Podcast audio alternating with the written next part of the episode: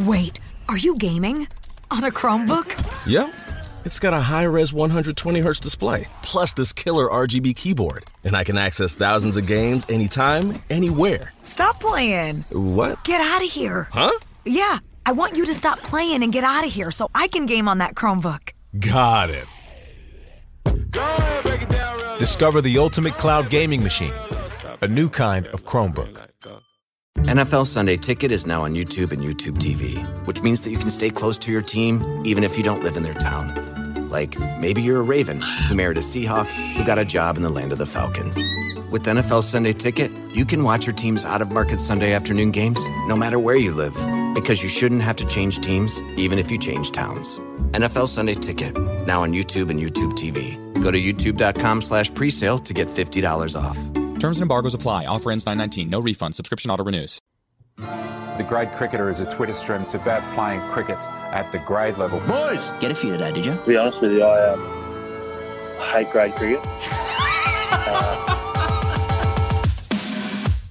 I went into to play for a team called um, oh, the name escaped me. Obviously, sharing's always a big issue. A big issue for, for young kids coming into a senior cricket team. I think it was like a witness sleeve. Um, a bit of advice the player. Yeah. That's all it was. I refer to the great cricketer here and I'll say, this will do a little bit early. Hello and welcome back to the Grade Cricketer Podcast. On today's show, summer is back and COVID is sort of gone in some states, so we inject the vaccine into our veins that is cricket in December. Steve Smith runs and Indian scaredy bats. We're talking selection conundrums, barefoot circles, letters to Bradman, and the new Big Bash rules. Steve Smith is on the show to confirm his one his blobs, Sutherland, in if that is true, captaincy questions, Marnus getting Test Player of the Year, and if Tim Bresnan cost England his citizenship by giving him gloves instead of a county gig. Ed Cowan is on the show to kick off the summer for the fifth season running to discuss what Virat's like as a bloke, power surges and X factors, and scoring runs against South Australia. Hashtag AskTGC involves promotions, bucks parties, and shitting yourself during an appeal. This episode is brought to you by Budgy Smuggler, where you can get all of your Christmas gifts, your smugglers, and your accessories using the code CHAMP at checkout for free shipping. That's at budgysmuggler.com. You can also check out our Patreon at patreon.com forward slash grade cricketer for more exclusive content every single week. More of that a little bit later. You can also find the show right now on YouTube as well as in full interviews, cut downs of the show. If you want to like, comment, and subscribe, then please do because it helps us out a lot. My name is Ian Higgins, and I'm joined by Sam Perry, Pezzy Lad. Sam Perry, Pez Dispenser. Welcome to the summer of 2020. Thank you very much, mate. And I'm very pleased for you as a recent, uh, I guess, resident of Melbourne Mm-hmm. that you're now out of lockdown, experiencing the, you know, sights and sounds, lights and frivolity of Chapel Street and beyond. It's oh Jesus! Well, Siri's listening, so that's always a good start. Um, Siri just said I didn't get that. didn't even get it, Hit a boundary. mate. I appreciate that, um, and maybe we should speak about that because our friends in the UK, who are no doubt tuning in uh, after our little three-week sojourn, um, well, we're doing it tough. Although they're coming out of lockdown next week, so you know, crowds will be back soon. Uh, Pez, I want to start the show by uh, I uh, we had we had a message, a little tip off this week of a message, and it was just we get a few tip offs. we get a couple of tip offs. Some good. A couple of tip offs, and it involves match fixing in the IPL. Actually, no, it doesn't. It involves grade cricket, which is a Twitter stream. It's about playing cricket at the grade level, as you know. But let me read the message that came in. It said, popped in to see the end of the Manly grade game on the weekend. Bunch of grommets are walking up the hill next to the ground carrying Alco pop drinks and goon bags. One of them is being pushed in a trolley and asks his mates to stop briefly. He looks across the oval to see the scoreboard, instantly yells out, Randwick Petersham, eh? More Peter shit. Whole ground hears it, taps on the trolley, and his mates push him on. Now, it's great to see that whilst maybe society, there's been some evolution, not in any sort of biological sense, Sam, but maybe in societal sense, and we'll, we'll be speaking about those things later on. But, you know, good to see that grade cricket is still very much in the 18th century. And if you are joining this podcast for the first time, welcome. You know, that is the overlay of our approach to cricket. He goes, uh, Mr. Speaker, uh, because great cricket is a great leveler. You know, you know, and so it shall remain. You know, last time we spoke, Trump was president. He's not president anymore. But great cricket is always going to bring every person back to earth. Um, now let, us just let's just have a look at this scene. Let's just paint this picture. This game would have been played at the gorgeous Manly Oval, no doubt One bathed in sunlight. Two beachside teams Hmm. brimming with current or ex first class talent, Mm-hmm. playing a tough arm wrestling game of first grade cricket, and like. You know, Manly. This Manly. This is the club of Michael Bevan. You know, of Keith Miller. Hmm. Um, currently, Mickey and Jack Edwards for New South Wales. Chris Green, Stephen O'Keefe. Mm-hmm. Right uh, for Randwick Petersham, the club of Cheekwee, Warner, Katich, Hauritz, Khawaja, Mike Whitney. You know, currently, Jason Sangha, Daniel Sams. Um, great cricketers like to hang on to this prestige. Yeah. Right. Beautiful. I've set the scene well, haven't I? Right. I mean, Oh. great. We're going to talk about great cricketers. Rich Sydney, imagery, Sydney. Test cricket's just sold its media rights. Yeah. Um, yeah. Every so often, you get reminded that that prestige is a lie. yeah, you, You know, Yeah, and you quite often that reminder can be jarring, as it was in this case. You know, more like Peter shit. Mm. This guy says with his Alco pop, sitting in a trolley, Just walking past the taps the trolley, moves on. You know, three years ago, Steve O'Keefe cleaned up Virat Kohli at Pune to take twelve for seventy, cleaned him up. Yeah. Now some bloke's drinking a goon bag, ordering his mates to stop pushing the trolley so he can say Randwick Peter shit. Yeah. Um, It's better than how's that? yeah, good point. I'll give him that. Good point. I'll Tap- give him that. taps that. the trolley. Um, Pez, before we get into the show, so much to talk about. yeah. Um, but uh, a couple of bits of pieces, a uh, little bit, little bit bits, little, little bits and pieces. Fuck, I've forgotten how to talk in the last Mm. three weeks. Um, Sam, you would have seen on our social media that we have released a, a t-shirt, Great Cricketer Oh, I did t-shirt. see that. Champ or be champed is the branding across it. Now, this is an exclusive offer and it finishes on Friday. Last Mm. orders are taken before Friday. Um, so you can find the link to that on our Facebook page, and it's also our Instagram bio currently Mm. as well. Um, it's a wonderful piece of merchandise. Champ or be champed. You can wear that in all venues, Mm. Occasions. Probably not cargo upstairs.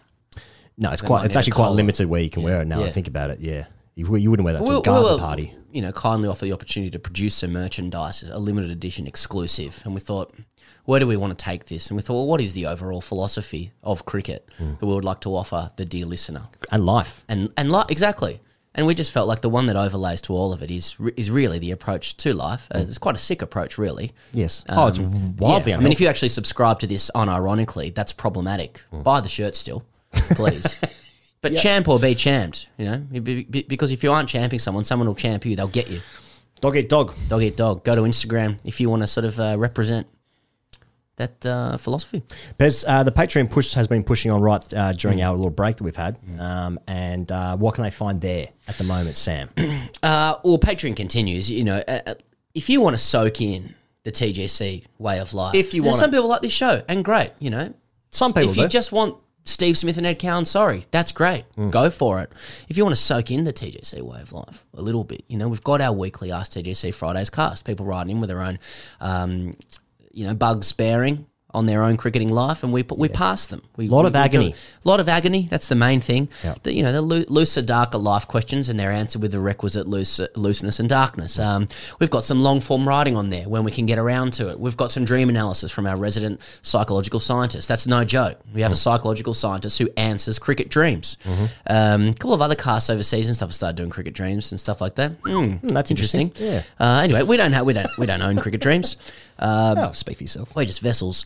Uh, you know, if you're after a little bit of analysis with your side mouth stuff, a bit of a side mouth analysis, well, last week we put up a panel, you know, with Trent Woodhill and Dan Christian, uh, two great exponents of T20 cricket, talking about the new BBL rule changes. That's right. Um, we're going to chat with Ben Lachlan coming up this Thursday as well. That's going to be on Patreon as well. We'll bring it out from behind Patreon in a couple of weeks' time.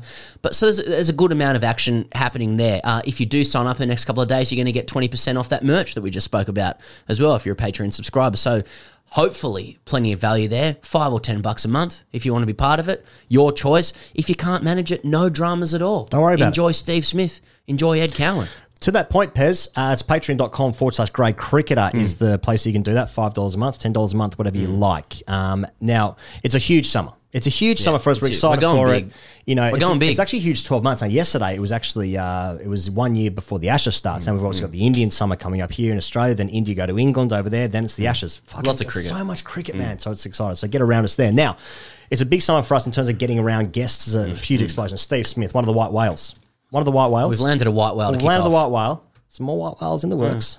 Um, Always. And one of them, uh, well, it's not so much a white whale, but a great chap. Now, this sort of happened by accident, but we spoke to Greg Chappell a couple of we- a couple of weeks ago. Was that last week? Whenever it was, we spoke to him recently, and the chat was supposed to go for 15 minutes, went for 53 minutes. Yep. 53 minute chat. Now, what we decided to do there, Pez, is we're going to release that as uh, as a separate podcast this week. Uh, it's going to come out on Thursday. Thursday. It's 53 minute chat. We get into fucking all sorts. We get into a 1973 uh, West Indies tour. We're talking about the grey cricket stuff. We're talking about Cameron Green and his tour runs. We're talking about him shitting his pants when he was 14. Or Well, save it, save it for the listener. Yeah, sure. That's the sort of gold that we're talking about. Okay. Uh, but you're you're right. Greg Chappell's got a lot to say. He's been out in the media, Yeah. and we just texted and just said, "Listen, would you like a ch- would you like a chat?" He just he's kind of like he's he's kind of like an ex PM at the moment. He's just ready to open his mouth. There's a bit of legacy defending going on.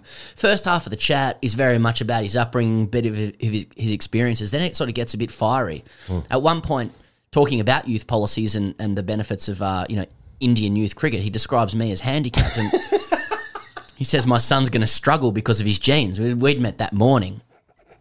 He's confident. He's confident. Yeah, he just got because he he's pulls no punches, yeah. I mean, Greg Chappell's getting into some senior years here, but you still get that Sure. opportunity when you listen to him chat of like, mm, you were an Australian captain during a pretty rough era. So, uh, yeah, that comes out on Thursday on the main feed for everybody. Epic fifty-three minute chat just to kick off the summer. Okay, the point being is there's a huge summer. We've got so much coming out, um, so we're really look, really looking forward to it. A couple of weeks off, recharge of batteries, Mm. huge summer, and it's all before us, Pez. It's all before us. couple the first T20 starts in on Friday. This is Tuesday today, um, and uh, let's let's talk about.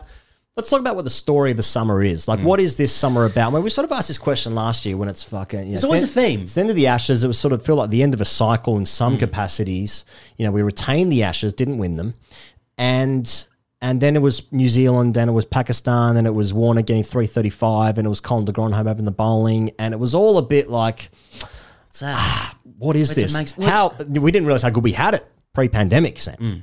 Well, f- a a few years ago, pre Sandpaper, it was like Collapse Boys. They collapsed a lot. the Collapse Boys. And then they became Bad Boys. The, Bad Boys. following year was. Sandpaper. Then they were Redemption Boys. Redemption Boys. Last year was Marnus. Marnus boys. and uh, Marnus and his boys. this year, it was meant to be 1v2. You know, Smith v. Yeah. Kohli Big Boys. Yeah. Uh, and now it's like Bubble Boys Yeah. schedules, uh, COVID normal, Pfizer vaccines. Mm. Uh, trying to pick out a theme for the summer. I think it's about Justin Langer recreating, still intending to recreate the 90s. Mm-hmm. Uh, you know, first, and we're going to discuss this, he's banging on about it's harder to get out and get in in the Mm. Australian side. Which made sense in the 90s when every bloke averaged more than 45. Yeah. Uh, except for Mark Waugh, but he got the right runs that looked good. Yeah. Okay, so it was worth more than 45. The wristband And- was just so. Exactly. Put on just hair coming out the back of his helmet, just so. Just so. Uh, and the second thing he's trying to do, he's now releasing a book for kids called The Art of Cricket, which is based on letters he exchanged between he and Bradman Mm. in the 90s, where he asked Bradman for technical advice. He's pushing this around a little bit. This, this letter that Bradman gave to him that's Mm. Yeah. now being used as a marketing device for Langer's uh, book. Okay. Yeah. Um, Ironic because and if you read the letter, Hmm. Bradman, he, he asked Bradman for, for technical advice. He's played for Australia. He says, I just struggle against medium paces. And Bradman basically says, read my book called Hmm. The Art of Cricket Championship. That's if you can't read the letter, you don't have the time. $29.95 That's essentially what it says. Yeah. Anyway, and now Langer's making a book for kids out of it called The Art of Cricket. Yeah. Um, sunrise, sunset. Yeah, that's right. That that, that whole exchange felt very much like Bradman was in prison and Justin was reaching out, or vice mm. versa. I'm not really mm. sure which one it was. You just imagined a prison. yeah. Yes, well, cricket is a prison. Well, mm. isn't it just? and a prison. So this summer, Pez is. I know I was excited, you know, about the idea that there was going to be some, you know, some prodigy boys. yeah, prod- prodigy runs, prodigal runs. I want prodigal runs. I want prodigal boys. Um, and I just I don't know if we're going to get it because the chat is at the moment. If we can sort of get into some selection stuff. yeah, stuff. okay, okay, let's do it. Yeah. Burns Pucovski's the yeah, big that's thing. the thing, and that's Yeah. the thing, and it's like you know, I- I've said this before, but Joe Burns doesn't get me off. Yeah. It doesn't. It doesn't do anything for It for doesn't, yeah. It doesn't. Nah, it's like it's just fine. It's just Yeah. Bit of Joe Burns. exhale from the nose. Yeah. A bit of Pete Murray music. It's fine. It's fine. Yeah. he's done, And a Pete fine, he's done a Murray's- fine job. You go to a festival, uh, and I'll go into bat for Pete Murray in the early 2000s. Okay. You go to a festival, 5 p.m., sun's beautiful. heading down in the afternoon. Uh, yeah, he's not going to challenge you with his music that much, but it'll do nice. It'll wash over you. It'll Yeah. tide you over. Oh, yeah. And Joe Burns does that, and full respect to him. Six hundreds for Australia or so, average of thirty eight. That's great. Yeah. But now we've got a throbber on the scene. Yeah. A real throbber. Yeah. It's going to tie me over. Where's Powderfinger? Exactly, exactly. Whatever you Yeah. know, um, whatever flicks your switch in that regard. T- Pete Murray's five five p.m. afternoon set. Let's push through to the night, but now it's time for the headline set, and that's Yeah. Pucovski. It's got a couple of caps. Now it's not Joe's. Again, whatever flicks your switch. Uh, whatever flicks your switch, but like, but it turns out the great trump card Mm. that Burns has is that he somehow fulfills David Warner's chemistry needs. well, he does somehow. Somehow he does, and Justin Lang Yeah. on board with this. Now, look, I don't know Just about you, but there's actually, you know, Langer kind of go, goes on about being Zen. There's a bit of karate stuff or whatever. Right. Um, There was some earthing karate stuff, martial arts. Uh, there's more than a hint of Chinese diplomacy about this. I see. He goes. Oh, more stay- than it. There's a strong stay- whiff. Strong whiff, and I know Strong you've been saying that off air. Let's Yeah.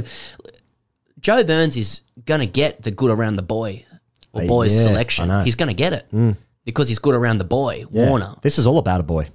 And it reminds me of Chinese diplomacy because in Chinese diplomacy, as you well know, and, Yeah. and the listeners I will know what you're gonna say. it was based on a tribute system.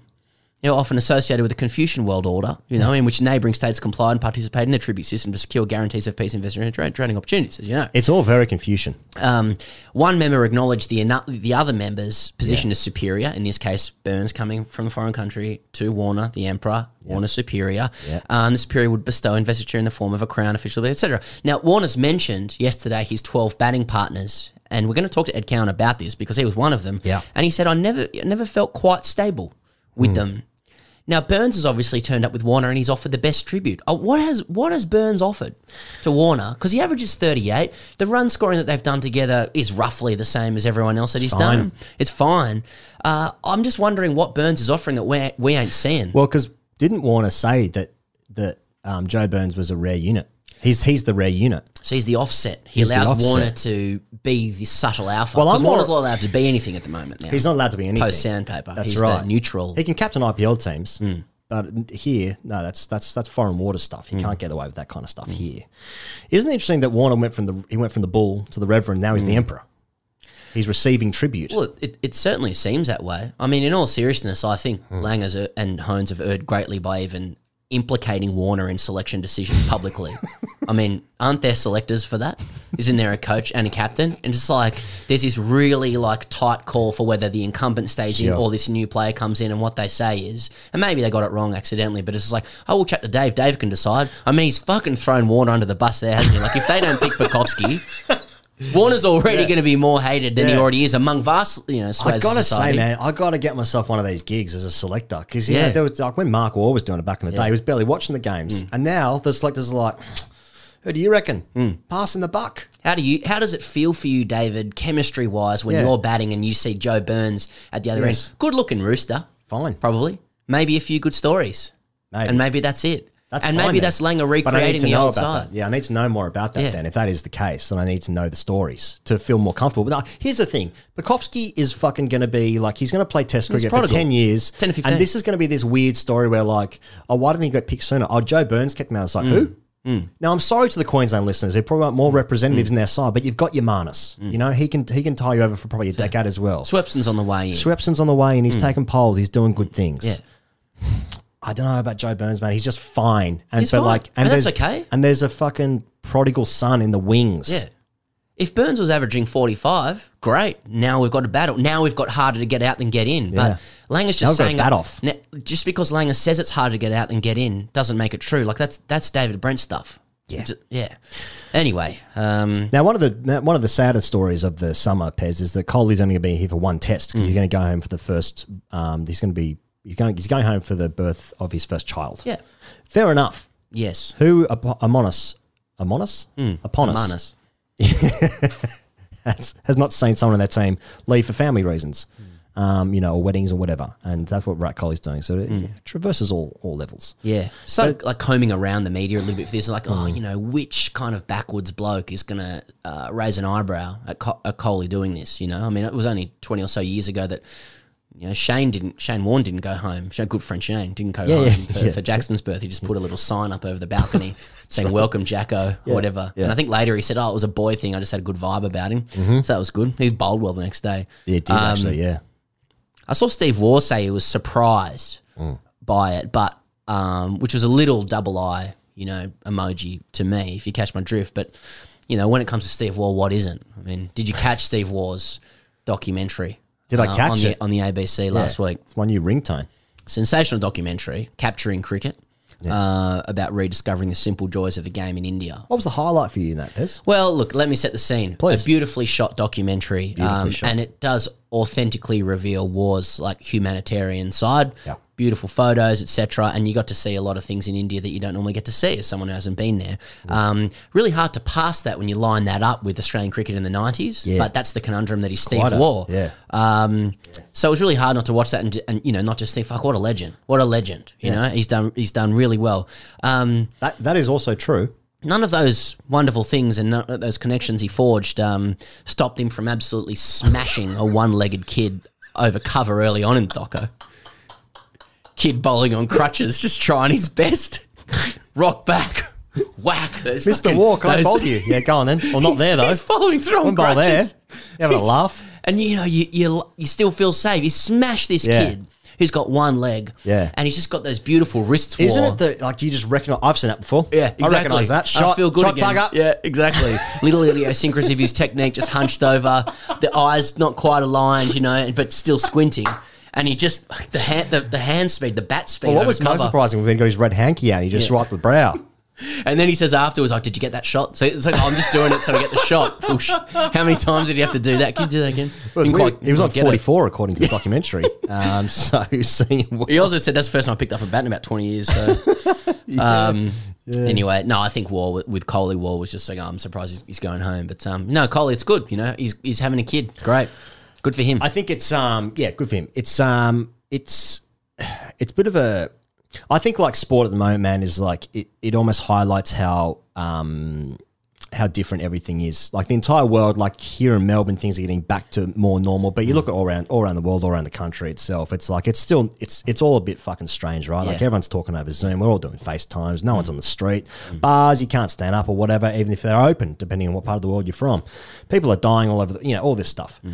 And then sport almost like highlights it because it's kind of like, especially in Europe at the moment with like football or the NBA Mm. or whatever, you know, I I suppose rug- rugby here is a bit different in New Zealand as well. But, you know, when there's no crowds, it's like, oh, this all feels a bit hollow. Yeah. And I, f- I feared more now that like things are pretty good in Australia, obviously, where there are going to be crowds and that, that's, that's good and exciting. But then obviously things are real bad in India and like, you know, like now Kohli's leaving. It's all a bit like, it's just a reminder that things are still pretty shit. you Yeah. know? And it's, No, well and- said. and they suck for heaps of people as well. We're lucky that it's, we've made it to summer, and it's the best time of year, obviously, to be alive in Australia. Um, and it's going to be cricket, but that's really good. But it's also a bit like, ah, is this a tinge? Just a Mm. tinge of like, I oh, think it's- sport's just a bit of a comfort blanket, but yeah, like Hmm. there's not going to be any sport this summer. I can comfortably say I don't think there's going to be any moment in the Australia India series which will have me doing what I was doing when Nathan Lyon was bowling at uh, Headingley, um, where I was Yeah. blacking out, Yeah, mood, that's right. um, crying, and then in front of the TV and Yeah. uh, struggling to sleep afterwards. It's just Yeah. my relationship with sport isn't that Yeah. at the moment. I wonder if they ever figured out why they put a sprinkle head on the week on the square, That's a like good Nathan point. said. It's Mm. weird. Mm. Get your throws up, Pat Cummins. That's why he'll never captain Australia. Absolutely salmon. Pez, uh, the new rules for the BBL, of course, ver- I know they've kind of slipped under the radar a bit, actually. Very, very few opinions about this. Uh, but the new Big Bash rules include what's called the Power Surge, the X Factor Player, and the Bash Boost. Um, I mean, how excited are you for the Big Bash to start in just a couple of weeks' time so you can get around this little invention? Oh, mate, bursting. Uh, absolutely bursting. your Waiting to seams are see. bursting. Yeah. Uh, with these three rule changes, power surge, X factor, player, bash boost. I mean, firstly, you know, let's just set the let's set the apparatus up this right. Listeners to this show will be aware of our view that the BBL, if you're if you're a 25 plus something male, as um, our analytics suggest most of you are, Yeah. the BBL is not for you, brothers. Yeah. Uh, and that's okay. You know, when I turn on the BBL, red team versus blue team or whatever, maybe a little bit of a beer, who's scoring runs? Oh, is that guy good? I like him. He's funny. You know, that's it. And I enjoy that. That's really good. Uh, we talked to Trent Woodhill. If you do want to get some more, uh, you know, X's and O's about this, we talked to him on our Patreon. Um, and he's, he was you know one of the alchemists of these rules. He came up with the rules. He's certainly the face of the rules. He suggested that it was about uh, you know competing with phones. Um, Look, personally, and we talked to Ed about this. Personally, I wonder if um, you know playing off for a bonus point after nine or ten overs uh, for one point is going to compete against TikTok. But you know, good luck Mm. to the BBL. There's a lot of for me. There's a lot of AFL like rule change chat about this. Let's just win the media cycle for a few weeks. Sure. We're on NAB Trade Radio now as Yeah. we're talking. Mm. Um, so CA have really won. Uh, otherwise, you know, the other the only one I care about is the X Factor player, just to watch. You know. A player get alphaed in the middle of the game. Yeah, And subbed get off. Subbed off. Subbed and if they off. could have some close up of that person, then great. I'll, I'll tune in for that. Now, in a grade sense, what I wouldn't have given to be subbed off after a couple of Saturdays after about one hour's play. No, is Yeah. pretty flat today, boys. I might Yeah. uh, Yeah. I'll catch you guys next week. Yeah. Yeah, I don't know if um, you know the Sixers um, chasing down the Heat's um, ten over target of eighty five is going to stop you know me from switching over to season four of The Crown, for instance. Yeah, that's I'm right. not sure. I'm Mm. not sure it will.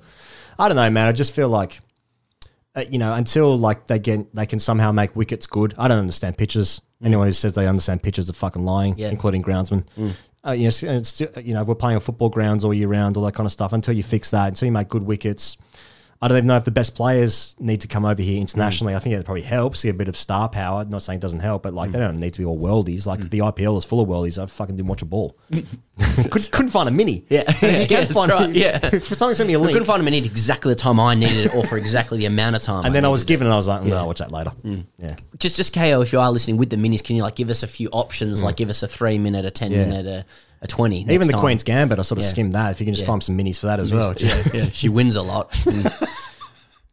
She's pretty good. She's prod- into a drink. prodigy chess. Yeah, that's right. Spoilers. Yeah, Spoilers. spoilers, spoilers. Spoilers. She's good at it. Yeah, she's good at it. I, don't- I, I mean, just on the, I think it's kind of a bit uh, in vogue to be against the rule changes as well. Like, I'm also, I'm a bit ambivalent about it. Like, I still think that the BBL will just be what the BBL is. It's probably found its place in the culture a little bit. Who knows what it will do? I, I reckon it probably won't shift the dial too much either way.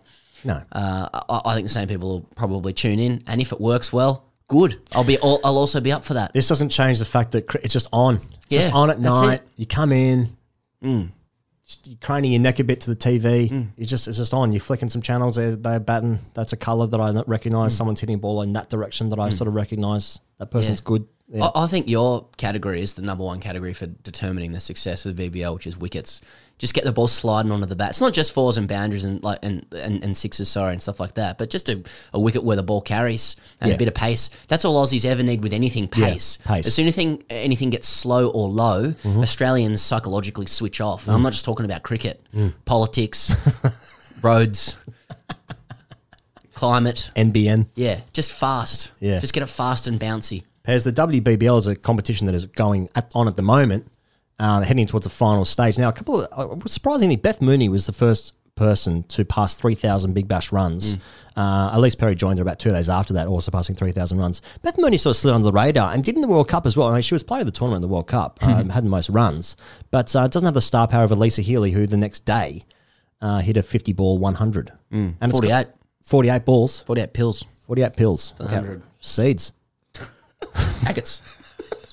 Yeah, welcome to the synonym show. Yeah. uh, yeah, and I'm happy to hear it. He goes because there's been a bit of a duality of like uh, Healy and Perry Yeah. for the last couple of years. Of course, Lanning as well. She sort of exists outside of that. It's just like well, Mm. Lanning prodigal runs from the start to the end. Yeah.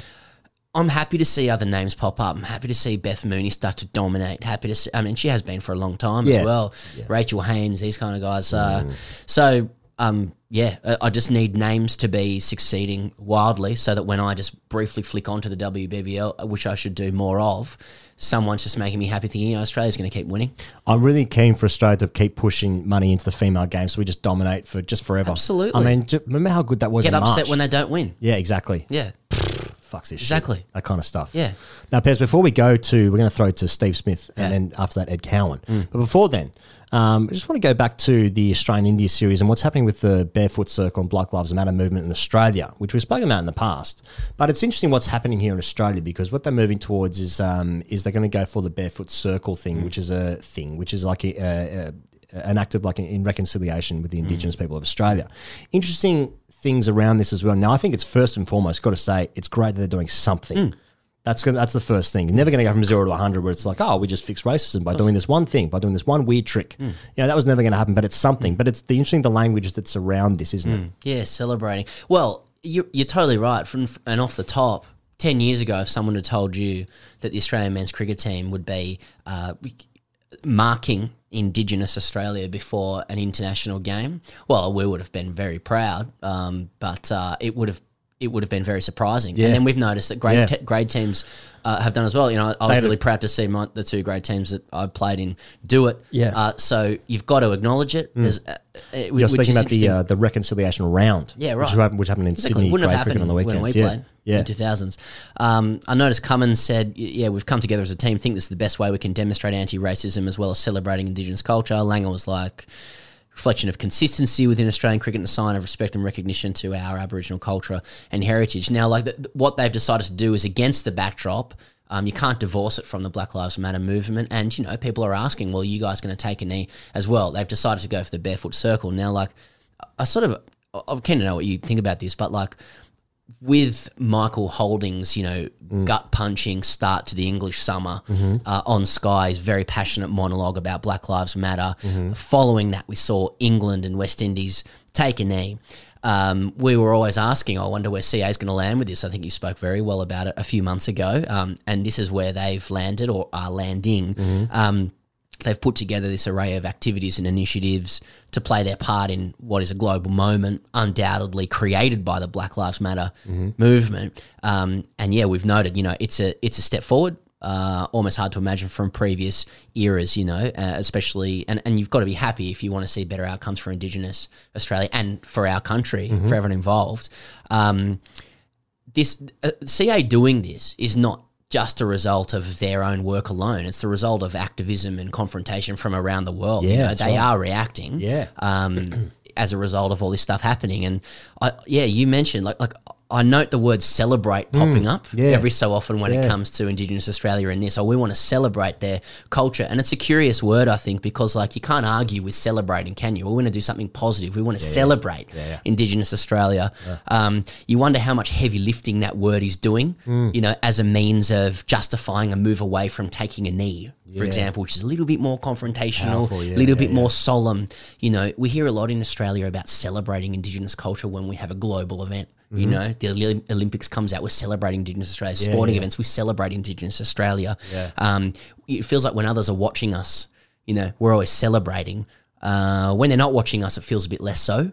And uh, like personally speaking, personally speaking, I think something more solemn would be more honest and consistent. I know. Langer spoke about consistency, and he's spoken uh, apparently with a lot of Indigenous leaders. So you know you have to respect that. But um, I don't think any of this, any of these actions would be happening were it not for Black Lives Matter. So it is connected to Black Lives Yeah. Matter, um, which is a more solemn movement. You can see in Australia that you know when you talk about Black Lives Matter now, though, you know taking a knee, it's like ideologically dangerous. You know, you're a lefty Marxist cuck. Mm. If you if you want to if you want to go down that path, Mhm. uh, I, th- I heard somebody else say it carries ideological freight. You know, and that makes us uncomfortable. Mhm. But Black Lives Matter started this whole thing. Without Black Lives Matter, Australia isn't talking about this. Mhm. I fucking, you know, well, look, I can't prove that, but Mm. I reckon be that's right. very fair Yeah, to yeah, say. yeah. Um, given how tough it is to make progress on this stuff, Mm. you, know, you have to acknowledge a step forward, but you've got to keep an eye on it Mm. too. Um, Mm. How long are we going to be celebrating for, do you reckon, Higgos? Yeah, that's, like, that's um, interesting, mate. That's interesting because it's um because for instance, I know that um I'd imagine the West Indies would be very upset that like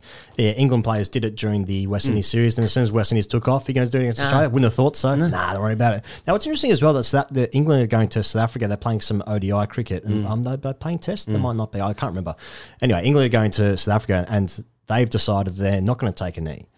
And so it, it is. You make a very good point. Of like when the eyes of the world are upon you, then it's like, ah, things are good. We'll, Oh, cele- we we'll love celebrate. rolling it out here. but here. can you celebrate before you go through some hardship? Now Yeah. it seems might seem a little bit overcritical because we, we've spoken about this for a little bit of while, and being like, well, they fucking can't take, they can't do Mm. anything right. You have to say it's a great first step, and you're never going to go from zero to 100 where you just solve Mm. it. That's never going to happen. But I'm not sure you can go through. I'm not sure you can get to the celebrating bit without taking some pain first, Mm. and by, by pain being a part of a white Australia, that includes me, that includes you, and like you have to check your white privilege. Sometimes you have to think about things. People are going to see the Australian Indigenous pattern on their T20 shirt and be like, "Fuck this shit." Yeah, exactly. If you're that brittle and your toxic Mm. masculinity and your whiteness, the pattern on a shirt offends you. Mm. Fuck off. you're a fucking dopey cunt. You don't deserve to fucking celebrate anyone. let alone the Australian cricket team. Or, you know, keep exploring, read a book, you know. Read a Like, book. That's uh, also better than what I said. Carlos Brathwaite from the West Indies, he was like, he says, why, why did it stop when we were gone? Yeah, right. Um, anyway, the other element to this is, you know, India and data and what they think as well. And you know, ultimately, right. Mm. that's what these things come down to. Uh, so, you know, this little, I guess, our, our, our little discussion here is more about just keeping an eye on things. I feel like celebrate is. Um, a, a curious word. It's hard to argue with, but you know, there you go. It's a little bit sweepy. Just a bit sweepy. Under you that- know, under that rug. Bit of lucky country stuff in here. yeah, it's like, oh, the knee, Yeah. that feels a bit uncomfortable. Yeah. Celebrate though. Oh, we love celebrating it. Yeah. How long? How long are we going to do it? Let's check in after a couple of weeks. Yeah. Just, just checking in. Now, no one's talking about what 5G is going to do for the ball this summer. That's going to move it around. point. That's a good point. And I also, you know, will Cam Green play over uh, over Stoinis? I think it's Stoinis' time. Green though is blonde and six for something, six seven. What is he? I don't know. Anyway, you want to talk about that? Can we get him in here? We've got to get him in here so I can literally measure, him. Yeah. It's or we very, could just ask grainy. him. Yeah. Oh, this is much more comfortable space. This is much actually much Yeah. more comfortable Yeah. for much Yeah. more. Is he safe one or yeah? Yeah. What's going on there, Cam? Welcome to the Woke Show. Pez, um, Steve Smith is here to kick off our summer, or is it Ed Cowan? Because Ed Cowan is the kick, he's the person that kicks off our summer. Long time listener to the show will appreciate that. I We've think, gone with. Smith up top because of you know it, it's Steve Smith and um, Out of politeness, I and, think. And, and on that note, you know, as you know, we only partner with brands that align perfectly with our Yes, you know organisation. that with about this, me, and this is as you've well known. Yes. Um, and with that in mind, and we're actually thrilled to welcome this partner. I'm not even I'm not even hamming this up, and listeners will understand when I say this. Um, we, we've had a dalliance with them already. Listeners know that, but uh, it's the man behind the famous line "Get a few," did you? That's right, Ponting Wines. I'm not kidding here. Oh no. TGC's lined up with Ponting Wines. Ponting Wines are going to be bringing us uh, this interview, our interviews all summer. Mm. Um, and uh, speaking of get a few, we got a few Ponting Wines. Mm. Well, you did. I didn't haven't we? got 'em yet. That's all right. Yeah. Well, it's sort of six, and there's half an hour I haven't got around yet. Why are your lips red? I can see what they mean by dedicated craftsmanship. That's the only thing I have to say. No, we're going to get uh, uh, through the summer. We're going to get some special. I'm very happy to be with Ponting Wines just for the um the, yeah. the, the humor of it. But um, we're going to get some special offers set up for TGC listeners. Right. Uh, but in the meantime, if you're impossibly keen to furnish your palate with a great drop, head to pontingwines.com.au. Great to be in business with you, Rick. And here are the interviews. Righto, here goes. Here's some numbers for you. And the man that I'm looking at on screen will know more than anybody that really, as a cricketer, all we are is just numbers. 7,227 test runs at 62.84, a higher score of 239. 2600s, 2950s. 11,707 first class runs it's 57.95. 4200s, 4950s there. There's Ashes, there's World Cups. And he's also worn a taped over Aussie lid at Sutherland training. Um, we've DM'd him a million times on Insta, zero replies. Um, I heard he read everything, but anyway. Um, but finally, he's agreed to chat on this important show, or at least Cricket Australia's agreed, and he's been dragged in. it's a historic moment for the grade cricketer because we're chatting with Stephen Peter Devereaux Smith. Uh, Steve, welcome to the Grade Cricketer podcast. Cheers, guys. Thanks for having me. Uh, Smudge, if we can call you that. Um, for, Go a, for it. for a cricketing doyen, you're still old enough to have quite a deep connection to grade cricket. Like, how would you describe your relationship to grade cricket? How would I describe my relationship? Uh, I don't know. I've played a, a bit over the day, over the years. Um, obviously, played a fair bit in my year off. Um, good fun being back around the boys at the Sharks. So um, it was, uh, nah, good fun. Enjoyed it. Um, good crew, and um, yeah, loved it. Interesting you say that because um, we've spoken to a few people at the Sharks. Yeah. And I just, just want to kick off with a true or false because you say you have a good time and all that kind of gear, and pretty vague actually because most people's experience of grade cricket isn't that, as we established on this show. Um, and so here's a story. I, th- I think it will endear you to many people because they can relate. But here's what I've been told: you once walked across your stumps at Glenn McGrath Oval and left a ball that hit you outside the line, and you got triggered. To which you screamed, "Waste of my fucking time!" on entry to the change room. Uh, so yeah, does that ring a bell? And, and um, now that you know Sydney Grade Cricket sold its media rights, should there be DRS in Sydney Grade Cricket? Yeah, good point. Maybe I felt like I was a bit stiff that day, so um, yeah, I I wasn't ha- wasn't happy in the moment. I was committed to try and do my best for the team, wasn't I? So um, yeah, no good. Um, yeah, that, I think that happened. Grade cricket can be a wa- can feel like a waste Yeah. of time, can't it? Yeah. oh, nah, I don't think so. But um, no, I wasn't happy with that one. I want to. Um, I want to just highlight. Uh, I mean, I often ask like, when did you know that you were good, Steve? And that's you know, it's kind of irrelevant because you're probably a gun your entire life. But I was just going through some numbers as I like to do from time to time, and I was going back to 2010, Steve, where you went on a bit of a run. Now you were 20 years old at this stage. It was January 2010. If I can take you back there.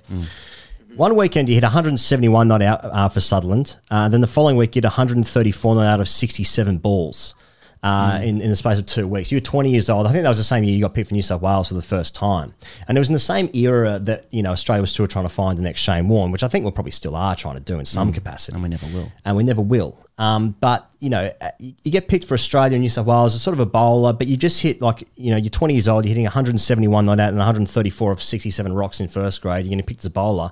Are you thinking, guys, can I just have a stick? I don't really want to bowl. Pretty much, yeah. That's, that's what I was thinking the whole time.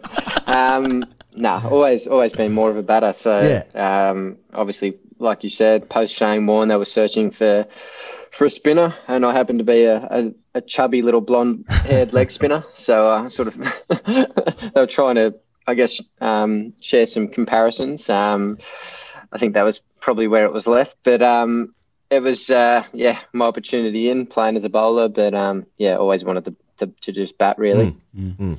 Just around that same time, maybe even earlier for your time at Sutherland. Yeah. Um, you also played in the same season as Tim Bresnan was out. I'm just telling you things you already know. He was 18, you were 16. Now, like we've had a bit to do with Brez.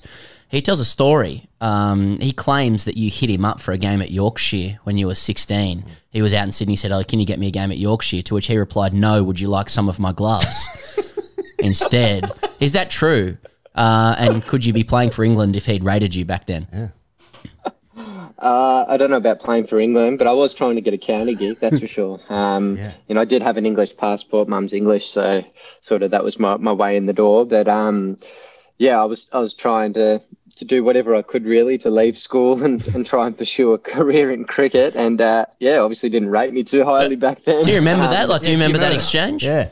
Yeah, I remember having a chat with him saying, "Yeah, I'd like to come over, maybe start me in some second team cricket if you can." It's prob- probably a bit ahead of myself, but um, I was uh, yeah, just trying to get better as a cricketer and you know have some some experiences. And I kind of always wanted to.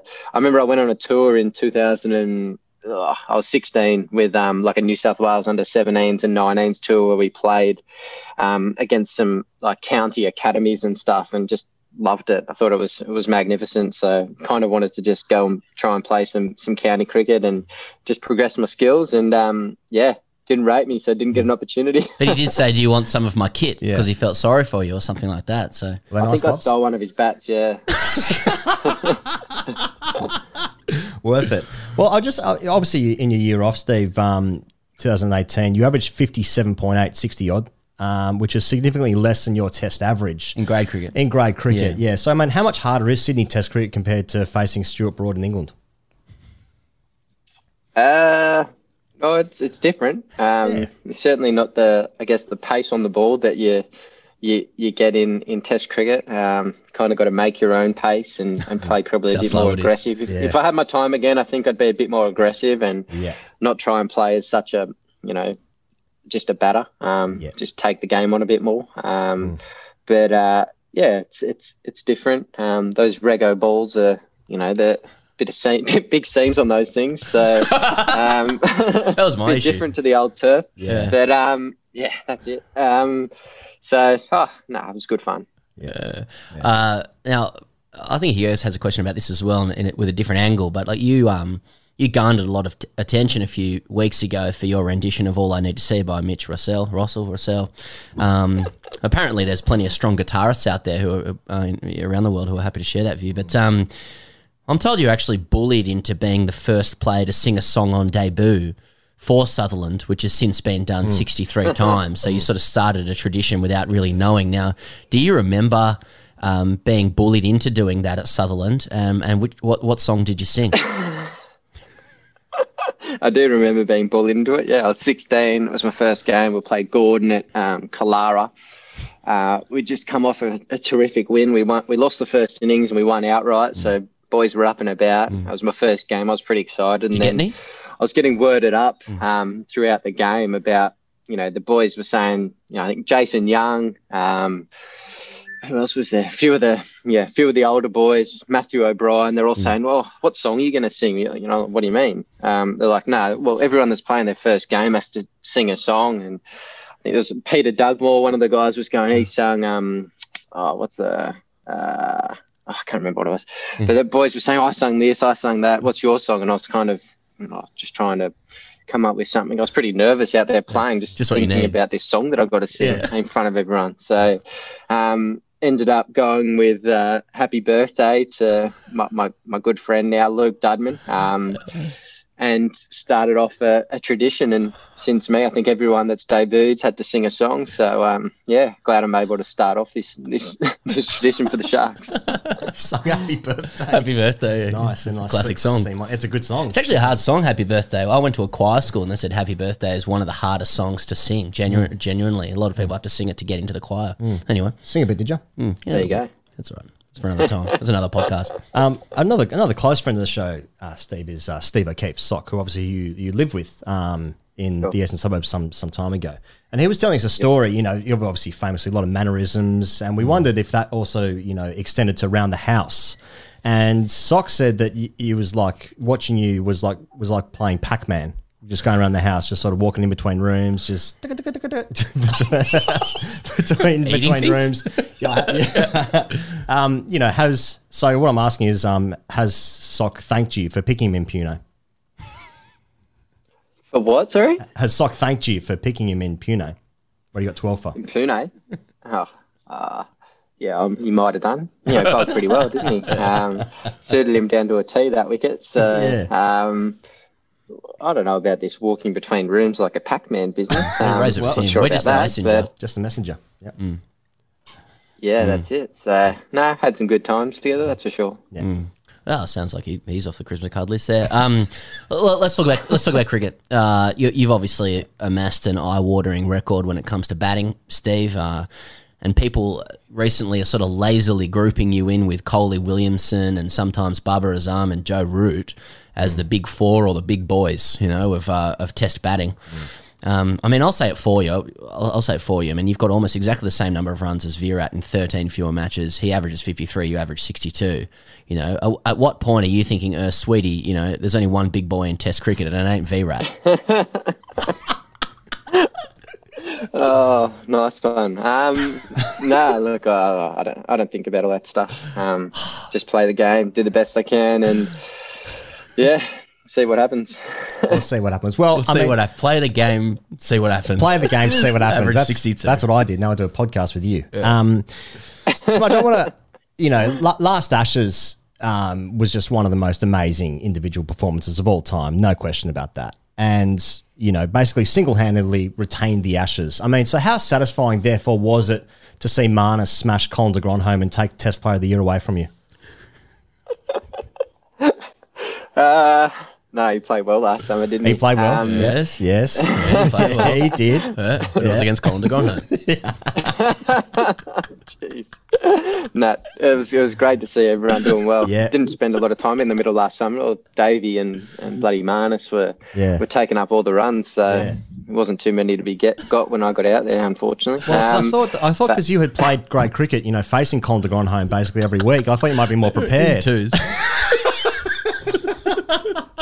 Poor Colin. Yeah, he, he, got me out at the SCG, didn't he? And, um, you know, might have might have heard a few words similar to what, what you said earlier on about this waste of time business. Um, uh, he's brushed us on this uh, podcast yeah. Um, it's funny talk about talk. You know, let's talk about bumping you out. Um, you know, you're doing a media day today, and we're your last one, so I'm sure you've already answered plenty of questions about it. I, I actually find it pretty funny. Um, like, I, wondered if you'd actually considered a different public approach to it because I've noticed at the moment you're sort of saying, "Well, look, they can do that if they want. They can waste their energy. The other guy's got the runs. I face plenty of balls. Very sensible, tactical approach to it." Andrew McDonald saying, "Oh, I've not really seen it be that big a weakness for it." And I'm just thinking, like, if if you were truly hoping they brought it on, you know, brought on bumping you, wouldn't you say actually in the press like, yeah, it's a massive problem for me. Hmm. You know, I hate it. Please don't bowl there to me. Like, have you ever thought about that? Hmm. Something to think about. I said today that it's um, a form of flattery that they, um, you know, it's the only way they feel that they can get me out. So if they've exhausted all other options and want to go to that approach, it's kind of gives me confidence to know that, you know, they've exhausted all other options. So it's a form of flattery for me and just gives me confidence. Hmm. Haven't you been really struggling with that ball on your hip, just sort of getting it to the leg side? Haven't you been really? That's been a real weakness. They Shouldn't- should focus there, Shouldn't, shouldn't shouldn't you focus on that? Sort of Yeah. like your pads, maybe. Yeah. yeah. Just bowl Oh, straight. maybe, yeah. I think that's a good idea, yeah. I hate it there. I hate it. I hate it. Yeah, seriously. I hate it.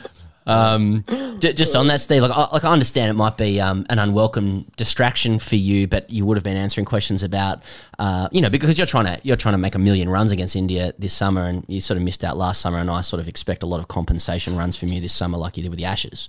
Um, you won't talk about it, but I think that's how you how you work. Um, but the cap, you know, the captaincy question is going to linger until Paine's successor is appointed, and like for context, and this is only my view, but like I, I think history will eventually show that you you unfa- unfairly wore the punishment um, for decades of poor behaviour in Australian cricket. But um, hypothetically speaking, given everything that's happened, like were you given the job again, do, do you think your experiences would make you a different leader second time round? And if so, how would you be different? Uh, look, uh, in regards to the job, I don't know. Um, it's you know, there's um, we'll see what happens, but I think certainly my experiences, um, I've learned a lot from. Um, I'm, I think I'm a better person, better, um, more equipped, um, more aware of my surroundings and, and things like that. So, um, from from that point of view, I think I've you know made a lot of um, you know progression there. But we'll see what happens. Um, you know, at the moment, as I've said numerous times, Tim and Paney are doing. Tr- uh, uh, Tim and Tim, and- Still, Tim and yeah, yeah, yeah, still. doing- That's interesting. They're the Yeah. same person. Uh, they're, doing. Which they're doing one's great Tim? Jobs. they're doing great jobs. So um, you know, I support them as much as I can, and hopefully um, score some runs this summer and, and help us have success. I suppose famously, like Australia don't really pick bowlers as their captains, and then you as a bowler probably can't get the job again. Right? Well, if I can't score any runs, I might have to start bowling again. So I was pretty disappointed with my batting in the IPL. So I actually thought about bringing the, the spinners back out to have some kind of contribution. But yeah, see how we go. I just think you're you're always so uh, you know humble and almost vague about scoring runs. I mean, like even as you say before, like oh, I just you know play the game to enjoy it and see what happens. It's kind of like Bradman was always like, oh, play the game for the game's sake and keep your eye on the ball. You know, average ninety nine point nine four. So uh, there's something ticking underneath there, I think, with you. But you obviously don't want to bring that out. Like you know. I- I'm I'm curious about where you see yourself in your career at the moment. What people can expect, like um, without putting numbers on it, like i- i- if the start of your international career was kindergarten and the end of your international career was year twelve, you know, what year are you in at the moment? Do you reckon? Uh, I think I'm probably closer to the end than the start. Um, I don't know. Junior high? Um, Uni. yeah, I don't know. Um, we'll see how we go over the next few years. Um, you know, while I still love training, love trying to get better, and um, you know, just enjoy every moment of it, then um, you know, I'll play for as long as I can. So, uh, we'll, we'll, I guess we'll time will tell. Wait and see. Hopefully, the body stays good, and fingers crossed. You know, I've, I've had some. You know, I haven't had many injuries. Probably a few head knocks. So don't know what's going on there, but um, hopefully don't have too many of those um, anymore. They're, they're not overly comfortable. So um, yeah, see, see where things end up. Obviously, the entire summer you're going to be spending in you know different stages of lockdown and bubbles and all that sort of that sort of thing. Steve, I mean, everyone that we speak to says that you know, oh, geez, I'd hate to be stuck with Marnus for the entirety of this this pandemic. But I get the feeling like you guys might be sharing a bunk bed. Are you guys just shadow batting non-stop? What's going on? Oh. Are you spending a lot of time with him? Yeah. Oh. Not at the moment. Uh, he's in another hotel in Sydney. We're out at um, at, at Homebush, so Okay. in, in our proper quarantine. So not at the moment, but I'll, I'll see him in a few days' time, and I'm sure he'll be be uh, stuck to my hip then. Um, talking talking about batting probably more more often than not. But um, uh, yeah, look, he's he's good company. Um, can't can't can't keep him around for too long though. You got to you know push him off and give some time to to someone else though. We're getting the wrap up here. He goes. You have anything else to No, that's it for me, finish off with? Thanks so much for your time, Steve. Uh, again, historic moment to have uh, the, the great man, Peter Devereaux Smith, uh, on the Grade Cricketer podcast. Thanks for your time, mate. And sorry for all those uh, Insta DMs. I mean, I was told you read them all. Uh, maybe you did. Uh, but um, it's great to have you on. And um, all the best this summer. I see that little glint in your eye. I think it could be um, quite scary how many runs are amassed, uh, given that, you know, Wagner and de Grandhomme gave you such a hard time last summer. Cheers, boys. Pleasure. Okay. Here's some numbers for those who've forgotten. I'm going to do it a bit quicker this time. Okay. All right. 1,000 test runs, 10,000 first class runs, 7,000 first grade runs, ton at the Gabba against Steyn, Morkel, Philander, and Rory Kleinveldt. Now making a contribution as a Cricket New South Wales board member, sharing razor sharp views as an occasional member of the Cricket Commentariat, a sustainability focused entrepreneur with Tripod Coffee, and member of private investment firm TDM Growth Partners. He's our friend, he's your friend, and without doubt the best friend of the grade cricketer. TGC's summer can only start once we've heard from this great man. It's Ed Cowan. G'day, Ted. Fellas, you've had me back. This is huge. There's some nice little bolt-ons to the intro, particularly the addition of Rory Kleinveldt. what a bowler he was. Is probably. Thanks for calling him out.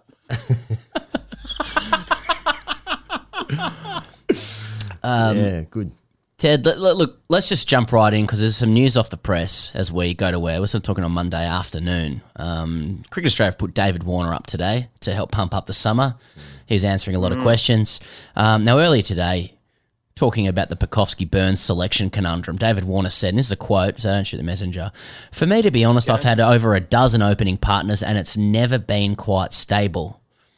Uh, He has had over a dozen opening partners, of which Ed Cowan was one.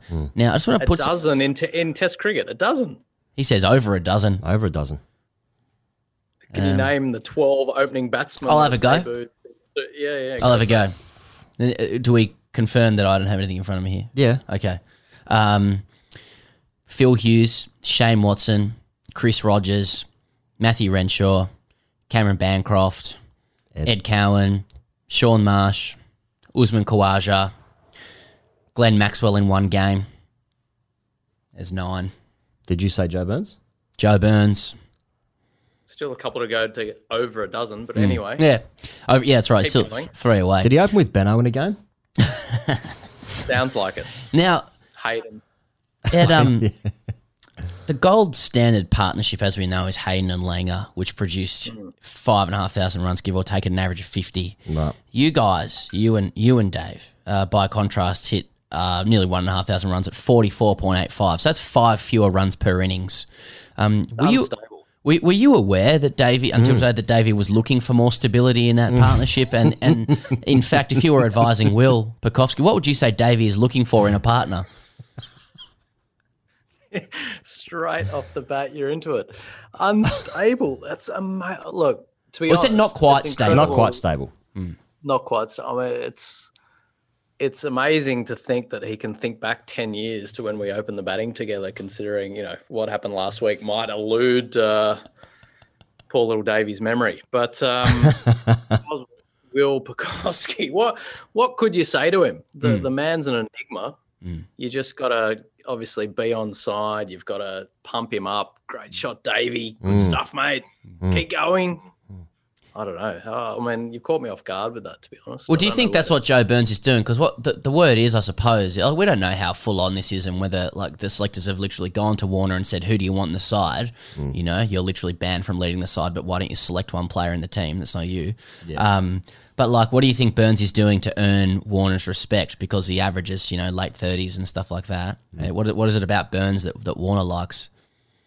Don't know. He must be buying him a few Guzman and Gomez burritos, maybe. Uh, you invest in them. Didn't he call Joe Burns a rare uh, unit? He said he's the rare unit. Right. Big call. I think maybe that's it. You've got to be so self-deprecating that you've got to take the rareness off the other bloke. I think you make a good point, though, um, Sam. How, since when does the opening batsman become a selector? Yeah. Is- Isn't that the selector's job? Mm. Well, and I mean, you walk out to bat with who you're told to walk out to bat with, don't you? Yeah, well, I and I sort of feel like that's maybe not Warner's fault. He's just sort of been thrown under the bus a little bit there. We don't know how big it I is. wouldn't, it hasn't been the first time. The bus. that is the metaphorical bus. Not to be confused with uh, Muhammad Abbas, uh, who's an opening bowler for Pakistan. I was actually going to ask you. Beautiful medium pacer. I was going to ask you before. Ted. I was confused. I, was, I, I get confused. I don't really follow the cricket much. Um, I was going to ask you, Ted, because I was I was looking back on your career in in anticipation of just this chat. In fact, every time we get together, I just like to catch up on what I need to need to know about. I was looking at your debut, a Boxing Day Test. Let me tell you what happened. Boxing Day Test, you hit sixty eight, and you're batting with Not Ricky. out. Yeah, well, we'll get to Wasn't that. And you're batting with Ricky Ponting, and that was like 2011. Ricky Ponting was like the, that was the last summer of in Australia that we saw the best of Ponting. He yeah he hit like 200 in uh, maybe Perth, I think, with uh, This is- this is going on Adelaide, YouTube. Adelaide, yeah, Adelaide. Um, and so you're opening the bat, you, you're opening the batting. You go with Warner, and I want to know what the different the, the disparities and conversations between opening the batting with Dave Warner, then Ponting Mm. coming in at four, I suppose, because Shaun Marsh was batting three, wasn't he? Like, what are the chats? Do you even remember the chats, or are you so like locked in to the innings itself?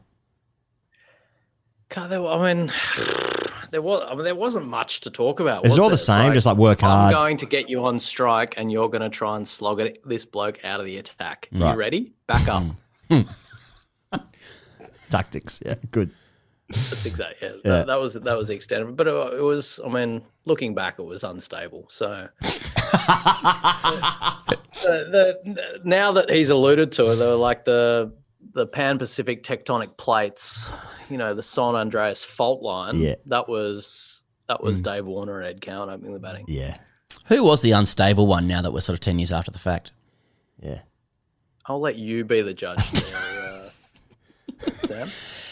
Um, Ted, do you think it's a good sign that that this, of all things, in the speaking of the uh, instability, that's been kind of the catch cry of Australian cricket for the last five to ten years, that this is really the talking point ahead of the Test summer, at least.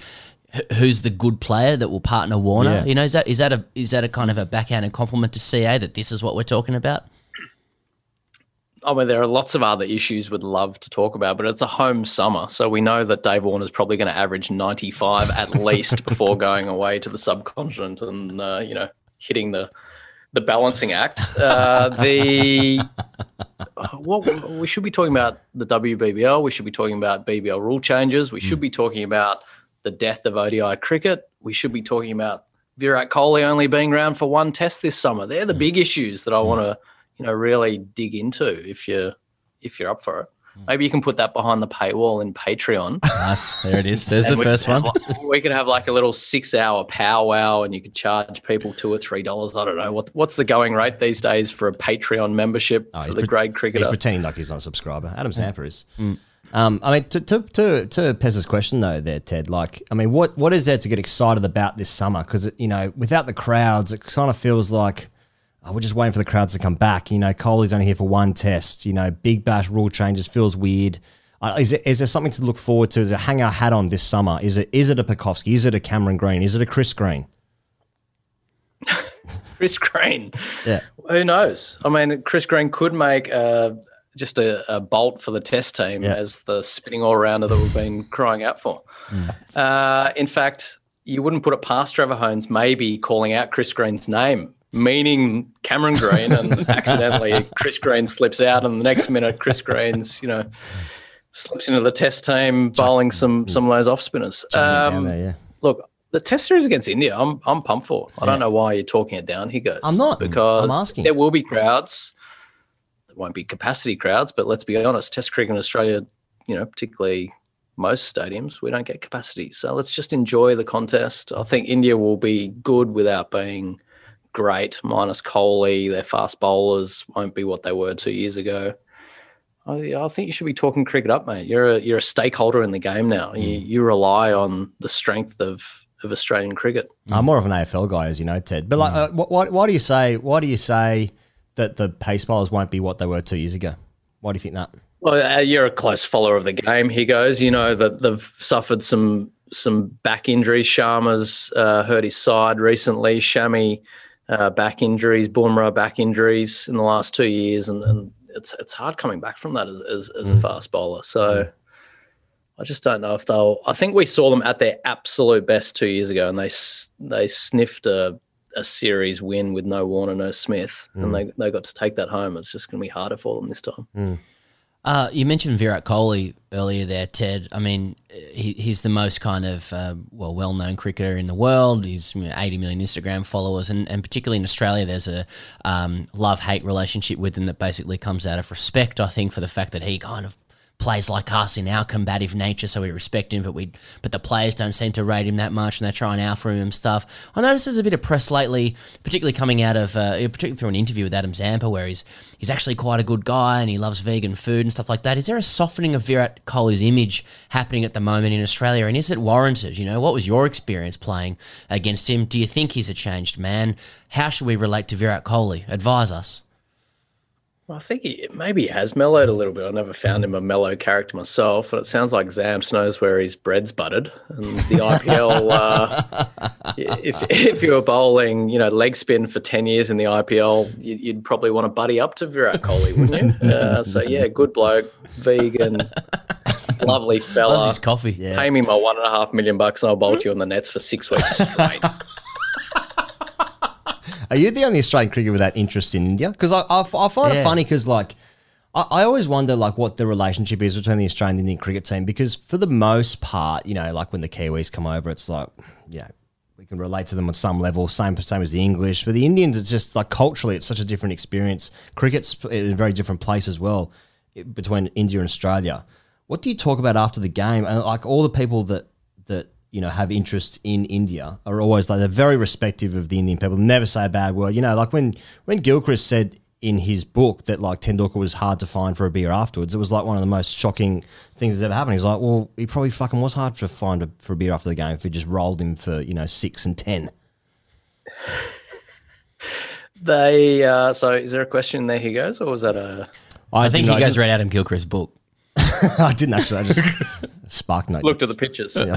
uh, I think the, the the gap is narrowing culturally from a cricket point of view, just because the teams are playing a so much against each other and also with each other through various leagues around the world. So Mm.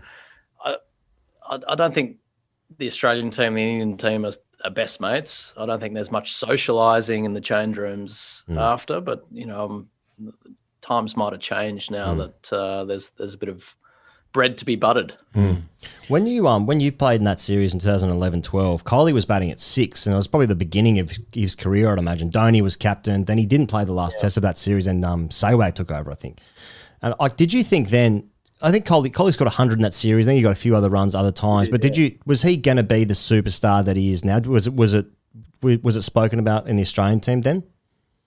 He, he, he was the young up and coming gun. He obviously looked like he could bat. There was no doubt about that. Yeah, he- uh, but there are like at the same time, Sharma and these other young players you you could have Yeah. put money on as well uh, to to be their next star. So there was plenty of pressure on Kohli, and he, he's he's shown his class, particularly in one day cricket. I still this could be slightly controversial in Test cricket. I don't know if we've seen the absolute hmm. best of him. I think he's undoubtedly the best white ball player in the world. Hmm.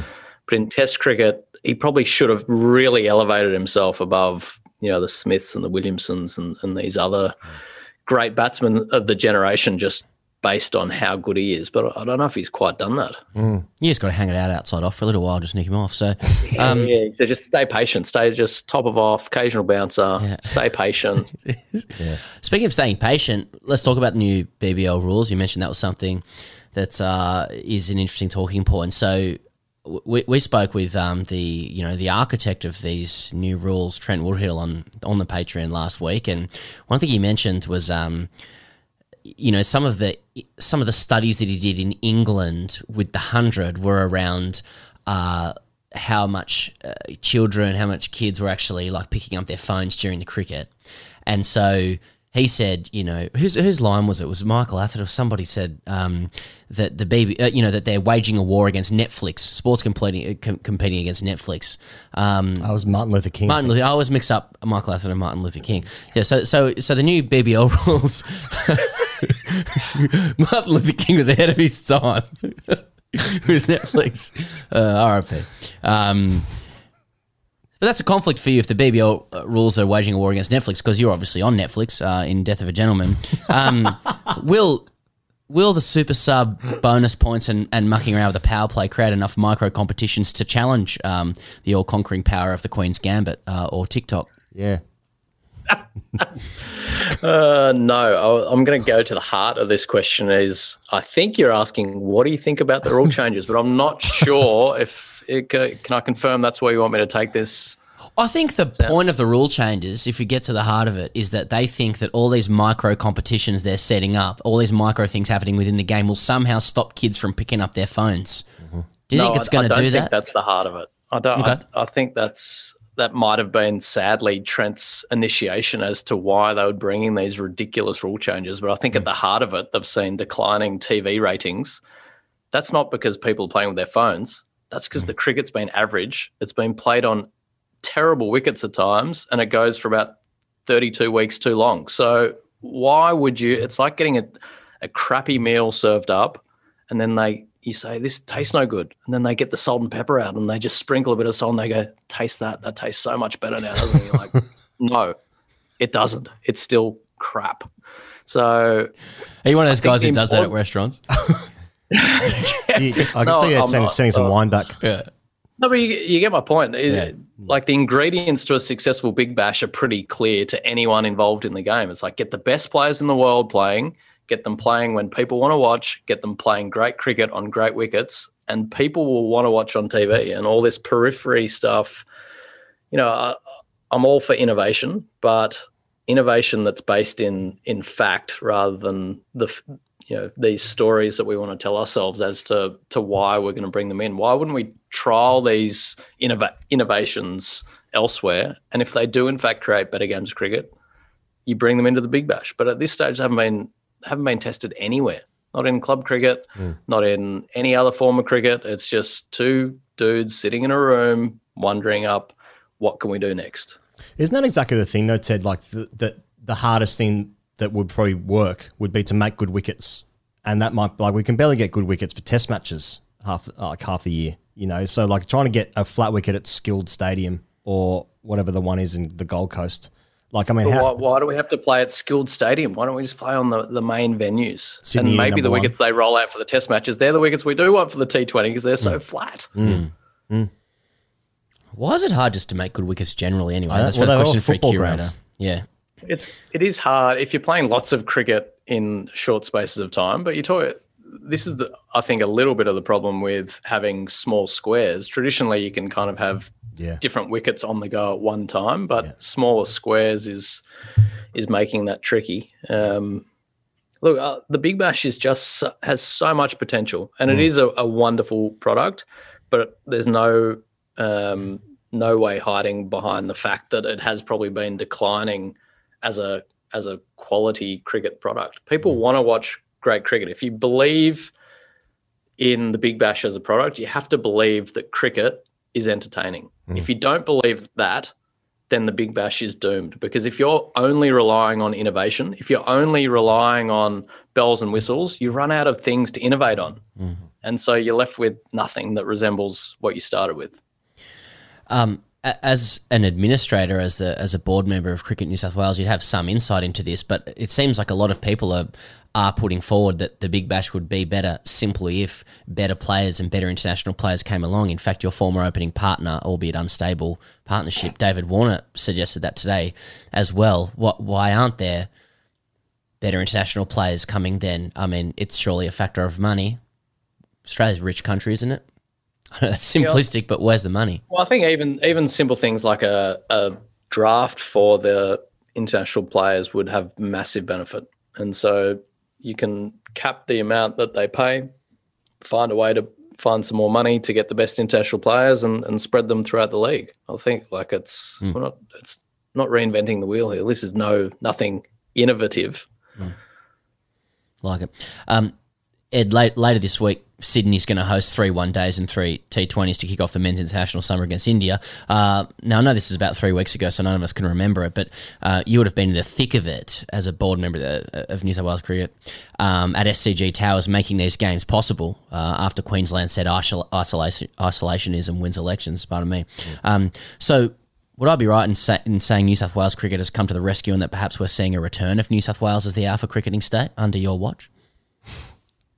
Uh, certainly not under my watch, but I think we're very lucky that uh, John Knox, the chairman, has a great relationship with government and the SCG Trust, and and those relationships have, in a sense, really saved the start of the summer. So, yeah, all all, uh, all state boards are always trying to do what's best for cricket.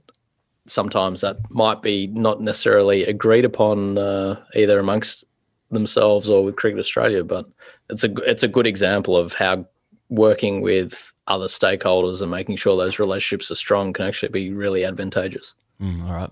That's a real media line there. Um, cool. It was. So what about um, grade cricket being streamed around the around the globe now?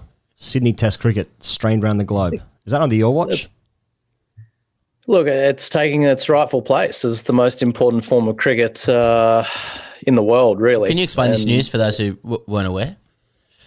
Well, Sydney Sydney Test cricket is now being streamed via I think the news.com.au website. You can you know tune in, watch your old team, the Bears, take on Higo's old team. Who who do you play for again? The Stags. Stags. Mm. Yeah, yeah. Just tune in, watch the game. Can't believe- Love it. can't believe you don't Pay remember the game I bucks for it. sub-fielded Yeah, against It's I actually fear that gotta this might take away from your subscriber base because it's either Patreon, Yeah. two dollars, Yeah. watching club cricket live, the real deal. I mean, it $2. might be, it's probably putting you on the spot, but obviously, is there a, a revenue share with grade cricketers there then on the $2? Um, like, obviously, as opposed to the ACA. 26, if I, but no, yeah, if I, should if I bat six for the Bears sure. Yeah. and average Absolutely. 12 as I did, what's what's in it for me? Yeah. The subscriber numbers. Oh, you, you, m- I don't know. You, you might get a retrospective schooner down at the North Sydney Tavern. A retrospective schooner. yeah, I hope they share it among the alumni of grade cricketers as Yeah. well. Yeah. Using a voucher like it's out of the entertainment book. That's Voucher exactly right. You could turn up, reminisce with Robbie Aitken and the lads. Ted, I was going to ask you. I, I keep, I, I was just harping back to the that series in 2011-12, which, and I was just thinking about. I was talking about Pez before. Your second Test match was the SCG Test match when Michael Clarke hit 329 not out, and mm. I was saying to Pez like, that's so forgotten. Like, and then Pez made the point. I don't want to put words in your mouth, but he did say this that it almost like Clarke's career is kind of forgotten. Like Michael Clarke, Michael Clarke hit 329 not out, the SCG at home against India, and like no one ever speaks about it. And also, do you think it was disrespectful that he came within five runs of Bradman's record? Discuss. I certainly remember it because I was the idiot that I think got out on the Hmm. flattest wicket known to man, kicked one in front of middle and off, and see you later, pal, and then put my bum on a seat for three days and watched him bat. Who got a ya? wonderful inning. Who got you? Yeah. wonderful inning. Huh? Who got you? Who got you out? Zaheer Khan. I think I was outside the line, no DRS. Um, Do you? just fell, fell over the inswinger a little bit. Yeah. Uh, look, DRS probably, you know, outside the line, missing leg, one of the two. Who Mm. And that- knows? Never out of LBW, was I? And those are your memories Ever. of Michael Clarke's 329. You're outside the line. Didn't watch a ball, actually. Read the paper for three days. Feed up. What's going on in 2011? Yeah. Um, Ed, uh, a question about the captaincy of the Australian Test side. Uh, you know, you literally host a podcast talking to the best CEOs around Australia, you know, scaling up. That's it. There we Um, go. If you could channel those people and yourself, you know, what sort of questions should should CA be asking when it comes to establishing the, the framework Mm. for the next skipper of the men's Test side after Tim Paine? That is such a serious question, but it's an important one nonetheless. I think I think we've seen in the last couple of years how important culture is to to teams, whether they're sporting teams, corporate environments, uh, the like. And so I think you, Australian cricket will need a, another culture carrier to to take over from Tim Paine. I've always said that standing on the on the field, waving your arms around and changing bowlers, the the easy stuff. It's it's what you do behind the scenes that no one sees that that makes great captains. So I'd certainly be looking for for someone who, who's a strong character. And I've said for a while, I think that person is Pat Cummins whenever the, the time is right. Hmm. And then you know the the cliched follow up. But what do you say to those who believe that bowlers shouldn't be captains, even for practical reasons such as availability and, and injury management and having your mind on the game when you're out there. Hmm. I, I think they're all the people that say that are batsmen generally. Hmm. I don't understand. I've never understood why a bowler can't be a captain. I don't get hmm. it. Just pick the best captain, and if they're injured, unfortunately, the next best captain then captains the team. It's not like in rugby. It's like we'll pick the fullback because he never gets injured because he doesn't do any tackling. All he does is kick the ball, and he gets to see the game from hmm. behind. He doesn't do anything. We'll, we'll make him the captain. No, it's the bloke who's got his head over the ball, getting smashed week in, week out he leads the troops. So uh, I, I, I don't get it. Pat Cummins, next captain. And just finally to top to top and tail, Ted, with where we started on this uh, Pucovski thing or whatever. You know, if there was a spectrum where, like, uh, you know, Greg Chappell's on one side saying you need to be 18 to play for Australia, and if you're over 18, you're too old. And then Darren and Darren Lehmann's at the other saying you need 18 chop stories and a decade of manliness to join our unit. Yeah. Where do you sit on the youth philosophy spectrum? Yeah. This is crazy. I'm of the belief that you just pick your best team. What? I know it's What? It's outrageous, but it's the national team. Let's just pick the best people for every single test match. It's like picking your best captain. And so if Will Pucovski peels off 200 in the Australia A game, well done, mate. You're in the team. So we need Joe Burns tap. gets 200. He gets picked. Mm. And until that happens, I don't think we can weigh in as to who deserves the spot. I mean, Will's done a wonderful job. Uh, look, I think the other parameter that should come into selection these days, apart from Dave Warner picking the team, is how many times have you been on TGC? I think that should be an important way of of weighing up the apples and the oranges. And and if it's line ball, it used to be, oh, can he field? Does he catch in slips? It's no. Will's been on TGC three times. Twice. He's in the team Mm. twice. Mm-hmm. Joe Burns is yet to start. Joe Burns hasn't started. Exactly. And then Well, Warner then, was then, then, then the the choice is obvious as to who gets picked, isn't it? Mm. I always like picking guys who have got a bit about them. Mm-hmm. That's kind of my selection. That's always Yeah. been my selection criteria. And so who you In, ter- in terms of looks, that doesn't surprise me. He goes. Stoinis to Stoinis with next Australian captain. Seems obvious. I'm not sure why that's not part of the conversation. Ted, have you thought about coming out of retirement and bullying South Australia for some more shield runs? Hmm. They were literally lining up across the Nullarbor to face that attack.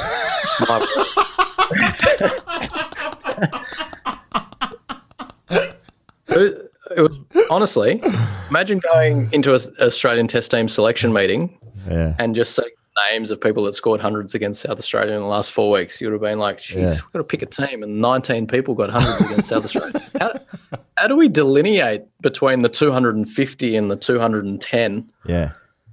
I think that's why I think that's why Uh, Travis Head's runs are so important because he can't face his own attack. Well, I mean that that that should be uh, counted, Yes. you know, against him as well for sure. Yes. I think the, the last- bloke has to face it. How, how can he get better? Excuse me, when he has to face him in the nets. Uh, Yeah, good Yeah, point. good point. Good point. His his runs are worth double. Yeah. Just it's on the great Triple. cricket. Last time we um, I think last time we caught up, your stated position was I only play grade cricket when the game's within a three k radius of my house. That's right. Which after seven thousand seven hundred seventy three first grade runs and 10,000 first class runs is fair enough. Um, does that remain your position? Uh, and have you played any grade cricket this year? And do you do you want to? What's what's the thought process there? Mm, my position has changed a little bit. The radius has decreased to. If it's not played in my living room, I'm actually not that interested on a Saturday. It's sad, but my time in club cricket has come to an end. Sam, Is this the announcement? I've had a. No, I'm just I'm I'm drifting off into oblivion. But you know, a couple of Monday mornings, I've walked into work, picked up the umbrella, Yeah. shadow batted for a little bit, thought about it for 10 and a half seconds, and then thought, not this week, champ. And yeah, I've just, I've lost the urge. I feel like how you probably felt for many, many years, but I, um, I'm struggling. It's, you know, it's this paradox of wanting to be the good clubman and Yeah. So you're still wanting to do getting texts. You're still life. getting It's people. crazy. You want, know. you want a game? You're still getting people at Sydney Uni saying, "Come on down for a hit." Yeah. Ed Cowan. occasionally I think they I think they're drifting on the idea of a 38 year old mildly unfit, you know, noodling left hander turning up for them as well. I think the mm. game's passed me by, Got any gloves? Which is fine because then you know the rite of passage is clearly that you go from, you know, the club cricketer to just being a bloke with opinion on everything, and the game was a lot easier back in. Mm. I mean, harder, harder. It was way harder, harder. back in my day. Yeah. Yeah, Zaheer- harder. Zaheer When Khan. club, like club, well, I remember when club cricket was hard. It was hard, but not anymore. I see these sixteen-year-olds running around serving up these long hops and full tosses, and I think, ah, Big bats. Yeah. not in my day. Yeah, big bats, small grounds, Uncovered community wickets. grounds are getting smaller. There's no doubt about that. Exactly. There's a fight for green space going on in our communities. On that note, Ed, we're going to leave you um, to fight that good fight um, for green space in your communities, into your entrepreneurial work, your philanthropic work, uh, and your commentary at work on a rival podcast, I think. Um, thanks for chatting with us to start this summer. That Patreon chat will happen with you at some point. Um, that's news to you, I realise, as I look down the camera at you. You can catch us on YouTube. Um, but until then, Ed, thanks very much. Thanks for having me back. It's just a, it's an honour, really is. He goes, the major story for the last few weeks has been our dear old friend, Donald Trump. And, uh, well, as we go to where apparently he softened his rhetoric on the, you know, on his transition uh, from the White House. hmm Well, if, you, if that's what he wants to do, all good. But uh, the last few weeks have been kind of marked by legal farce.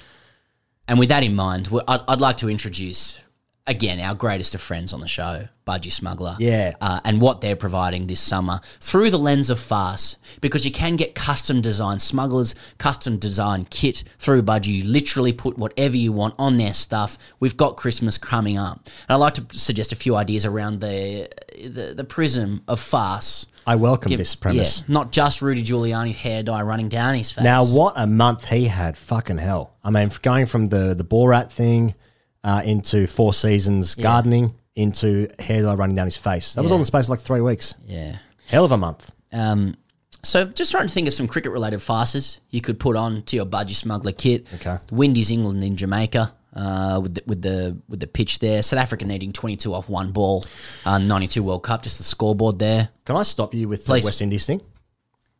Now, do you remember last year when we were you were you were in the room when I was watching this as well? Why were you in my room?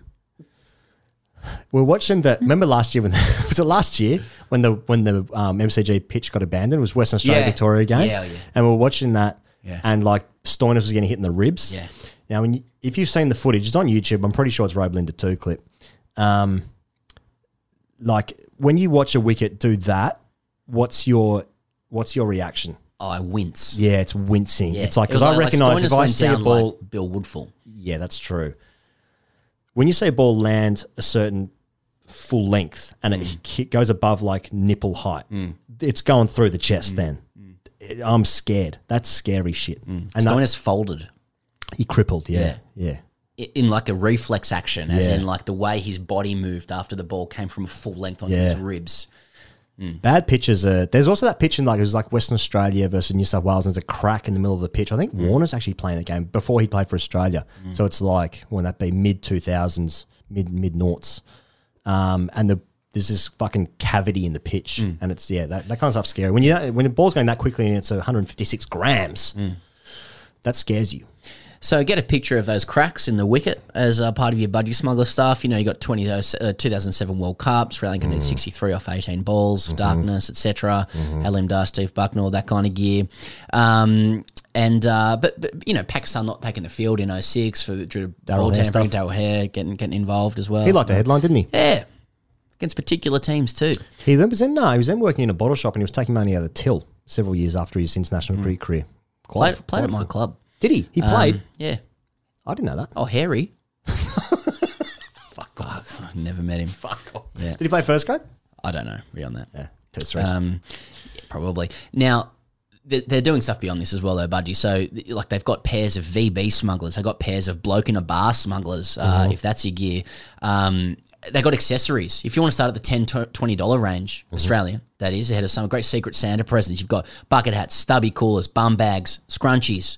Uh, let's call them gateway products. Yeah, let's. Let's call them gateway products. Yep. You can get all of that at budgysmuggler.com.au. Use the code CHAMP at checkout for free shipping. That's budgiesmuggler.com. Hashtag RCDC, Pezzy lad. Let's go.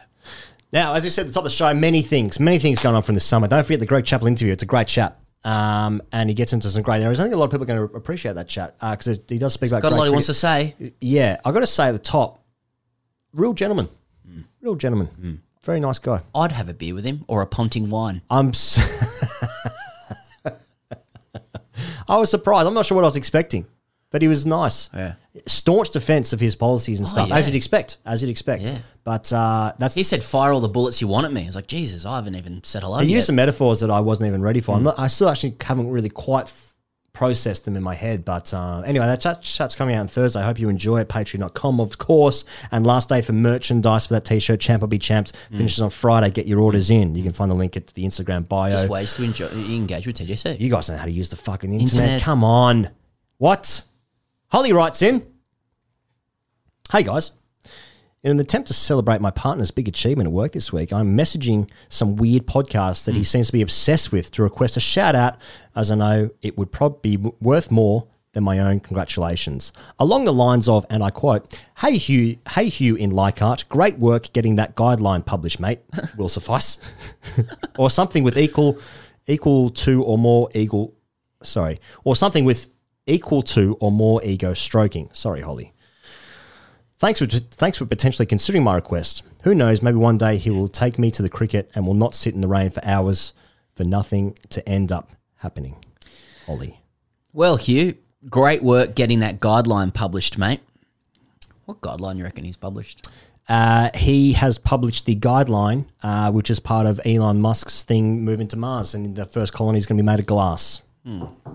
I thought he might the- have published the guideline to um, helping kids with burns in a hospital. Why do you say that? Don't know. Joe Burns stuff? Yeah, possibly. It's a guideline for Joe Burns.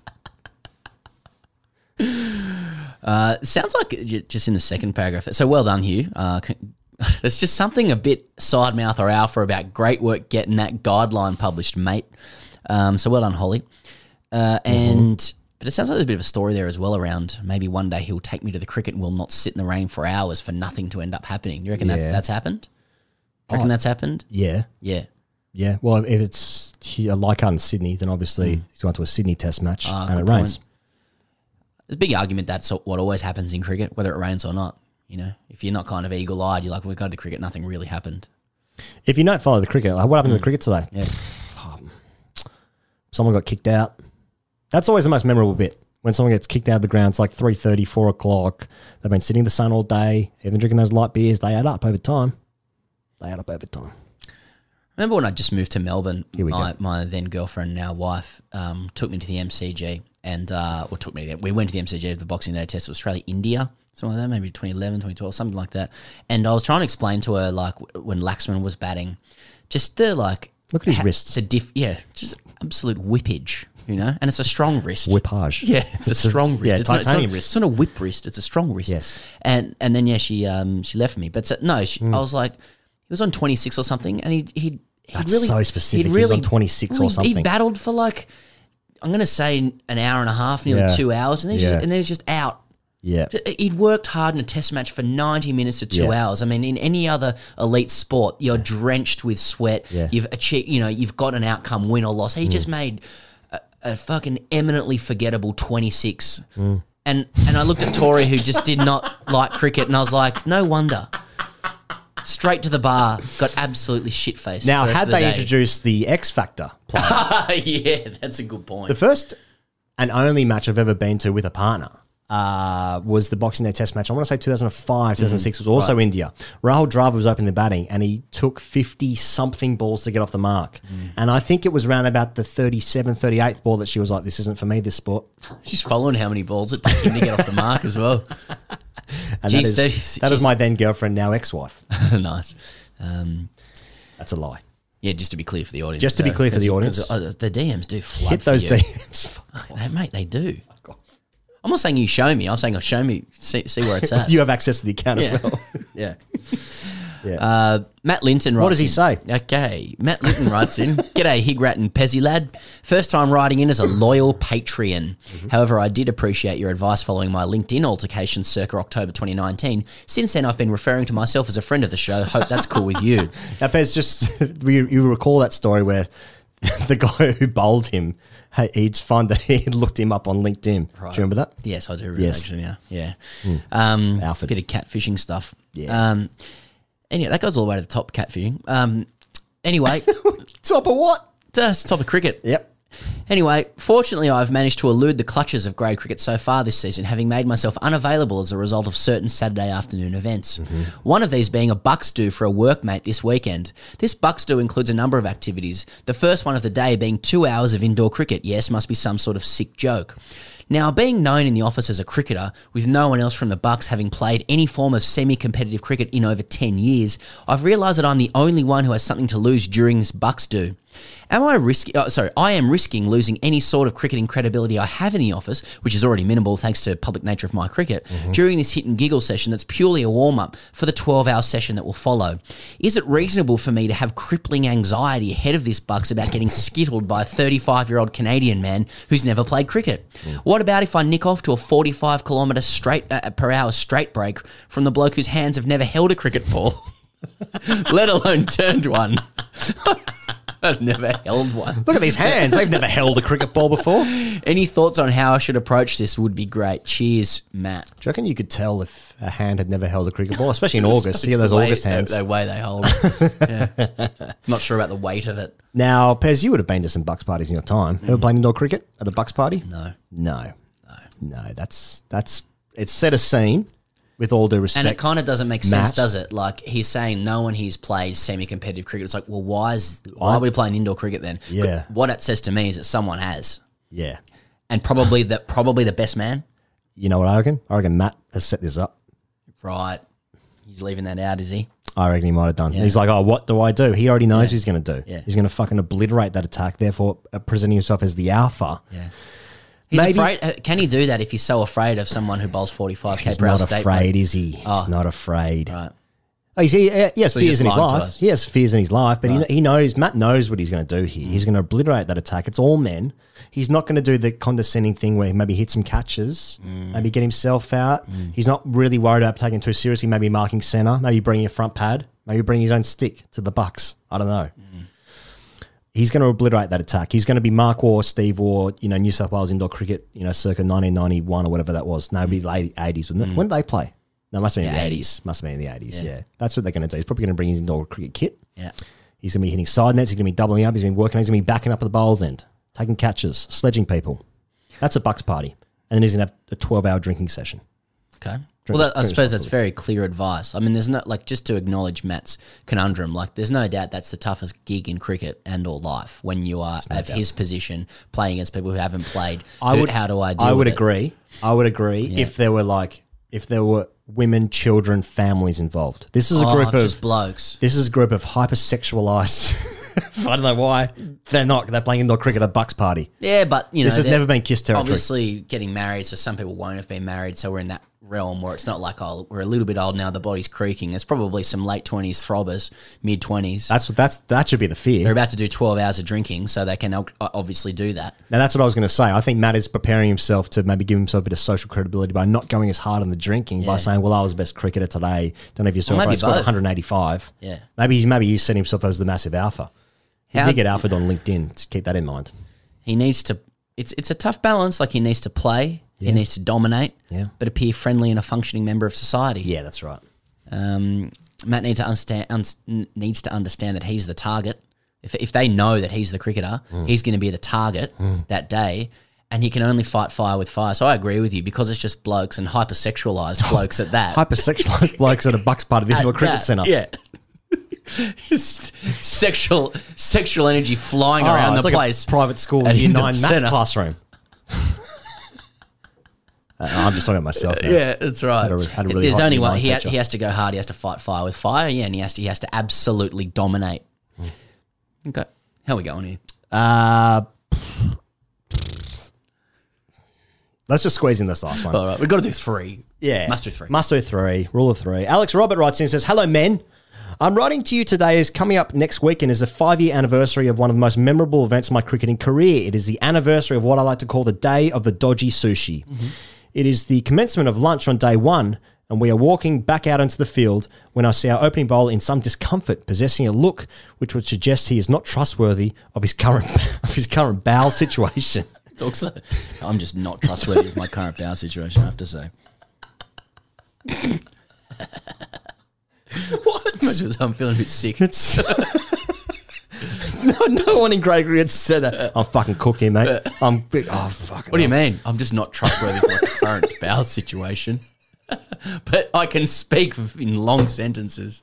It's fucking Shakespearean come up in Yeah. the bowling, Fucking and is regretting it. fucking Bill Shakespeare over here. Fuck me. Any danger? of Pitch one up, Bill. Fuck.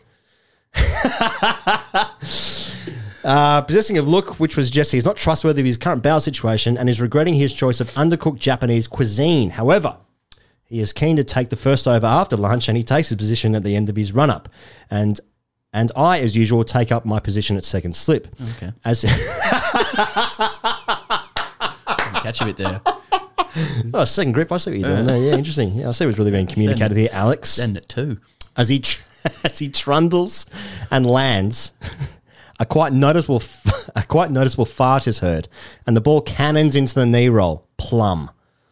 As the bowler looking directly into the umpire's eyes. Oh, as the bowler looking directly into the umpire's eyes, bending right over in his passionate appeal, it became clear to the batsman and the entire slips cordon that there was more to the fart than first thought, oh, with a giant poo patch evident on his whites. Goodness me. The, the whole cordon and even the opposition batsmen were in stitches as the bowler waddled off the field with his hands covering the fecal atrocity. Oh.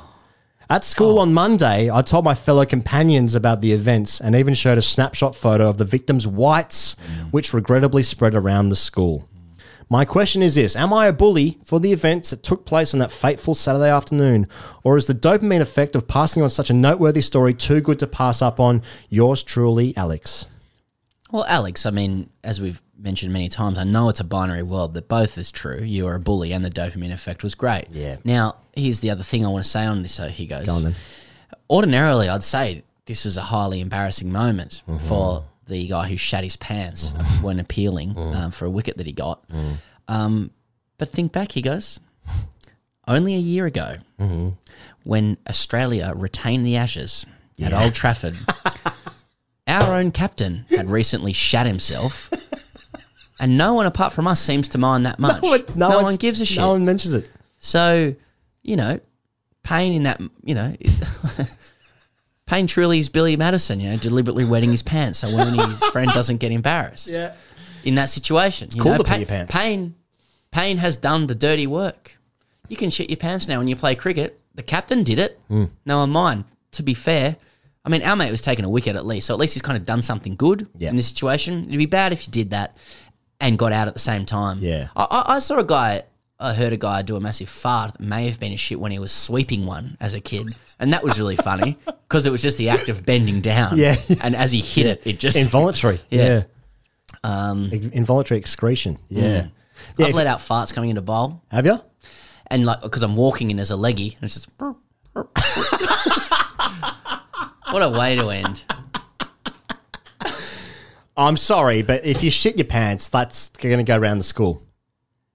It's that's not even dog eat dog. That's just going to happen. You got to like got to expect that. In say- 2020, in 2020. Well, you know, at least he's taking the wicket. You're right, Pez. If he if he dropped a catch and shot himself, then you know that might be different. You do remember it as well. I remember a kid when I played rugby. I played rugby with him, and he pack, packed into a scrum and had to leave the scrum. Oh my god! Because of that, he went on to he went on to have quite a successful sports career. I don't want to say any more about that. Uh, great to be back. Great to be back. you can find more of this Gold. on the Patreon. But also, we'll be back on Thursday for Greg Chappell. and then after that, we'll be back on Tuesday for the next week's show. See you guys next week.